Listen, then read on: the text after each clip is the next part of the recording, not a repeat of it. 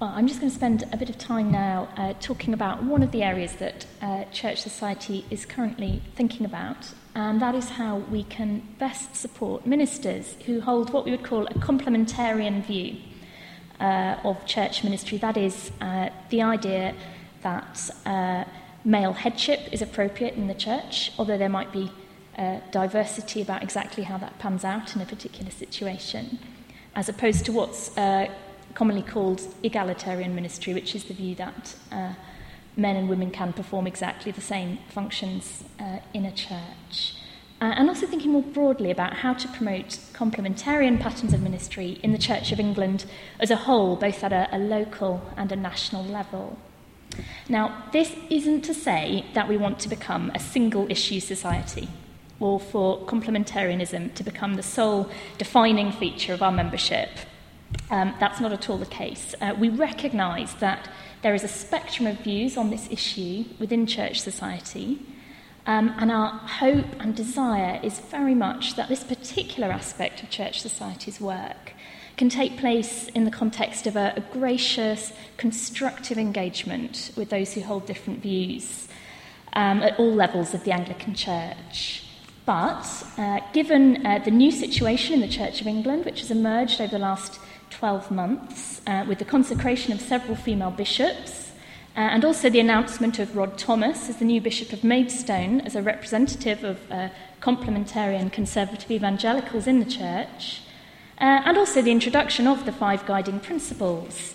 Um, it is clear that one of the, the questions we now need to be asking is how can church society, which um, in many ways is now going to form a, a natural home for conservative evangelicals with a complementarian framework who want to remain within the Church of England, how can we represent and support those who do hold complementarian views and enable them to flourish in the Anglican Church? And there's a number of ways church society can do this. Uh, for example, through patronage, as we've just been hearing, uh, matching faithful gospel ministries, uh, ministers to parishes, um, perhaps where their complementarian views might have excluded them from other posts. Church society can offer advice to clergy who find themselves under the authority of a female bishop and unsure how to respond. Uh, and we can provide leadership for our constituency in our response to further unfolding developments within the Church of England. We can encourage women and men who hold conservative evangelical views to stand for General Synod and other bodies so that conservative evangelicals can get a full and fair representation at all levels of the Church of England. And Church Society can also raise awareness of other kinds of women's ministry such as supporting well trained female Bible teachers on church staff teams and promoting ways to train and equip laywomen to exercise their teaching gifts within a complementarian framework. And this is particularly important as a way of countering um, a rather narrow definition of women's ministry, um, as it, in which ordination and preaching are seen as the, the only valid options for a woman to use her teaching gifts, uh, and everything else is portrayed as somehow inferior. After all, what better way to counter the myth that conservative evangelicals are opposed to women's ministry than by actively investing in it? Uh, we don't want to give anyone an excuse to say church society is against women's ministry in its broadest sense. And we need to be modelling a gracious, humble, and winsome engagement with the wider church at deanery, diocesan, and national level in a way that gives glory to God and enables conservative evangelicals to play a full part in the structures of the Church of England. So there's lots that we can be doing, but uh, today, in keeping with uh, the theme of this session, uh, I want to look at an area where the rubber really hits the road um, for complementarian ministers, and that is on the ground in the local church. What will it look like for complementarian patterns of ministry to flourish and glorify Christ in the local church? perhaps particularly in a scenario that's becoming more and more common, which is where a complementarian minister may take up an incumbency in a non evangelical church. Uh, and so, what I want to do briefly is just set out um, some of the issues which have come up as we've researched this issue by talking to incumbents, um, surveying a handful uh, of ministers, often in the first few years of their incumbency, uh, and to highlight some of the ways that church society needs to be supporting our church leaders And probably one of the biggest issues that a new minister will face is simply one of perception. Repeatedly, uh, clergy report being met with a mixture of surprise and suspicion from congregation members when their complementarian views become known. Occasionally, that manifests itself as outright hostility, but more commonly, the response is simply bafflement. Uh, and I think we need to understand this from a lay perspective, um, because this shouldn't surprise us. Now, we rightly want to spend a lot of time talking about our fellowship in the gospel with evangelicals who sit under the authority of Scripture and have come to different conclusions about the roles of men and women in the church as a matter of theological conviction. But I think it's fair to say, and I think I can say this as a, a layperson myself, that that isn't generally the position held by many lay people in many churches up and down the country. Now, this isn't to underestimate the intelligence of lay people, but I think it's simply important to recognise that uh, many people, particularly in a non evangelical church, will have had no clear teaching on this from any theological perspective. Uh, and into that vacuum, the combined influences of change within the Church of England, liberal theology, a trickle down effect of feminism and gender theory from academia into the cultural mainstream, one sided media coverage, uh, and wider cultural pressures have created an assumption that egalitarian views are just self evidently correct nowadays. So, in other words, the prevailing uh, view in most churches is what we might call ambient egalitarianism. That is, it's been dictated predominantly by society and culture rather than by theological conviction. In fact, many church members may never even have come across a church leader under the age of 60 who takes a complementarian view. Uh, and that may explain why, why the response is often initially just polite incredulity. Uh, and we also need to recognise that, perhaps particularly among female church members who've been heavily influenced by secular feminism, their response may initially just be one of deep offence. Uh, and this cultural context makes it very difficult to be heard right uh, especially, I think, perhaps by lay women. And so ministers who hold complementarian views have a lot of work to do in overcoming negative cultural baggage associated with their views. And I think in this context, we just can't state often enough the equal value, dignity, and worth of women in God's sight. Again, let's not give anyone an easy excuse just to say, oh, the new vicar doesn't like women. Complementarians may, for example, need to speak up louder than anyone on contemporary issues of injustice against women, domestic abuse, global female illiteracy, misogynistic online trolling, just to show up the false view commonly implied in the media that feminism is the only response to these things. Uh, particularly when a biblical worldview on these matters actually offers a lot more consist- consistency and coherence in its response. Uh, and cares needed not to give needless offence with casual sexism or lazy gender stereotypes in sermon illustrations and anecdotes, for example. A congregation may also uh, contain a number of people who hold the right view, but uh, not necessarily for the right reasons, um, simply reliance on church tradition or unreconstructed male chauvinism. Others may hold complementarian views, but without really being able to articulate why. Uh, and as a result, they may have become what we might call shy complementarians, who, who feel uh, they need to keep quiet about their views.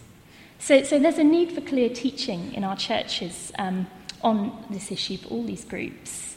And that's something Church Society is very keen to help with by modelling a, a positive complementarian uh, perspective but the, the big question for many incumbents is how and when to introduce this kind of teaching. And, and it seems from the limited amount of research I've done that there is a certain amount of anxiety about this among new incumbents. Uh, bring it in too early and you risk alienating your congregation or being defined by that one issue when you'd rather be defined by the gospel. Leave it too late and you risk uh, never teaching clearly on it at all. Uh, leaving your church uh, 10 years down the line no clearer on the issue than you were when you arrived, which of course can be very unhelpful for the next appointment. Uh, responses from more experienced incumbents suggest that there isn't a one size fits all approach to tackling this. Um, incumbents I spoke to took a variety of approaches from explicit thematic teaching in Sunday services and putting on special seminars uh, to simply dealing with the subject as and when it came up uh, in regular preaching programmes, or, for example, by more targeted teaching to the PCC and wardens. Uh, and one thing Church Society can do here is um, help point people towards helpful teaching resources, perhaps particularly those that are accessible uh, to lay people without formal theological education. And so, one thing we're doing is currently working on a list of recommended books and other resources uh, that an incumbent might be able to point his congregation towards, for example. Now, as I've said, for most incumbents, this probably wouldn't be the top teaching priority on arriving at a new church or the issue they would choose to focus on first, although sometimes circumstances can force incumbents' hands on that. Um, and in a church where uh, the gospel is not clear, preaching Christ crucified will, of course, always be the priority. Um, again, this isn't about becoming a single issue uh, constituency. And similarly, there'll be little point expounding a complementarian viewpoint if the congregation aren't clear on the authority of Scripture. Even in a more broadly evangelical church, there may be groundwork to do on principles of scriptural interpretation uh, to show that a complementarian perspective is a reasonable and faithful interpretation of the Bible rather than an outdated uh, minority view based on a few crazy proof texts. In fact, I think more broadly, perhaps one of the most important things conservative evangelicals can do, both individually and within church society, is find good ways of communicating that complementarian views come from Scripture rather than simply misogyny or antiquated church tradition. Because we can't take it for granted that people understand where we're coming from on this um, for example, earlier this week, The Telegraph reported on how some influential groups within the Church of England have been campaigning for changes to the liturgy to refer to God as female. And um, the Telegraph's online version of that report included an online reader poll where uh, you were asked, Should God be referred to as a woman? And the response options were, Don't know, yes, there is no reason why not, or no, the church should stick with tradition. So, in other words, complementarian views on gender in the church are being popularly portrayed as based on tradition rather than on the Bible. And we can't assume that everybody in our churches uh, understands the difference. Establishing the authority of Scripture is also vital when it comes to one of the other main difficulties um, for new incumbents um, that's come up in the, the conversations and survey work I've done, and that is inheriting a church which has previously had egalitarian ministry patterns. For example, a church may in the past have had female readers or preachers, um, even a female presbyter, uh, and they may have sent women to BAPs and on for ordination training, um, often with the, the, warm support of the church family. Uh, and frequently, these women's ministry has been genuinely helpful to the congregation. Um, they've been faithful servants of the church family. And so complementarian teaching can not only be seen as a personal attack on well loved former members of the congregation, but it can also create, to borrow a phrase from Ed Shaw's very helpful recent work on same sex relationships, it creates a plausibility problem. Because egalitarian ministry has been seen as a positive experience by the congregation in the past. So we need to find ways to graciously acknowledge the contribution of these women while encouraging people to form their own views on the subject from Scripture rather than from experience alone. Perhaps even more tricky for the new incumbent with complementarian views is inheriting a parish in which women are currently exercising a, a preaching and teaching ministry. Now, of course, different incumbents will vary in the extent to which uh, they're happy to allow women to teach and preach under male headship, even along a complementarian spectrum. Uh, so I'm not pushing one particular opinion on that here. But whatever an individual minister's position on that issue, again, we need to find ways to help incumbents find gracious and sensitive ways to handle inherited ministry patterns and to work with gifted women in their congregations in a way that models Christ like headship. Church Society is also very keen to encourage women to take on as many appropriate roles in the local church as possible. We long to see women trained and equipped to serve in all sorts of areas of church life, including ministries that involve teaching and leading, from children's work and youth work to serving on the PCC or as a warden, leading prayers in other parts of the service, running or helping with small group Bible studies, one to one discipleship of other women, standing for deanery synod or general synod giving testimonies or interviews. The list could go on. Uh, indeed, putting capable, godly women up front in visible roles in church services and entrusting them with responsibilities in church life can go a very long way towards dispelling the preconception that a complementarian vicar is opposed to women's ministry per se. Often, however, the problem may not be inheriting a church in which women need to be encouraged to take on more roles. In practice, I think it's widely acknowledged that most parish churches around the country would grind to a halt without the involvement of an army of highly capable, faithful, prayerful, gifted laywomen. However, many, not all, but many of these women will have uncritically absorbed this ambient egalitarianism from prevailing church culture and the society around them.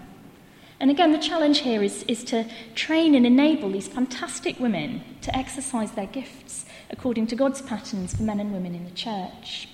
And this, of course, often goes hand in hand with an urgent need to train both male and female leaders in the church in how to handle the Word of God correctly. Because enabling complementarianism to flourish isn't just about what the women do, it's also about what the men do.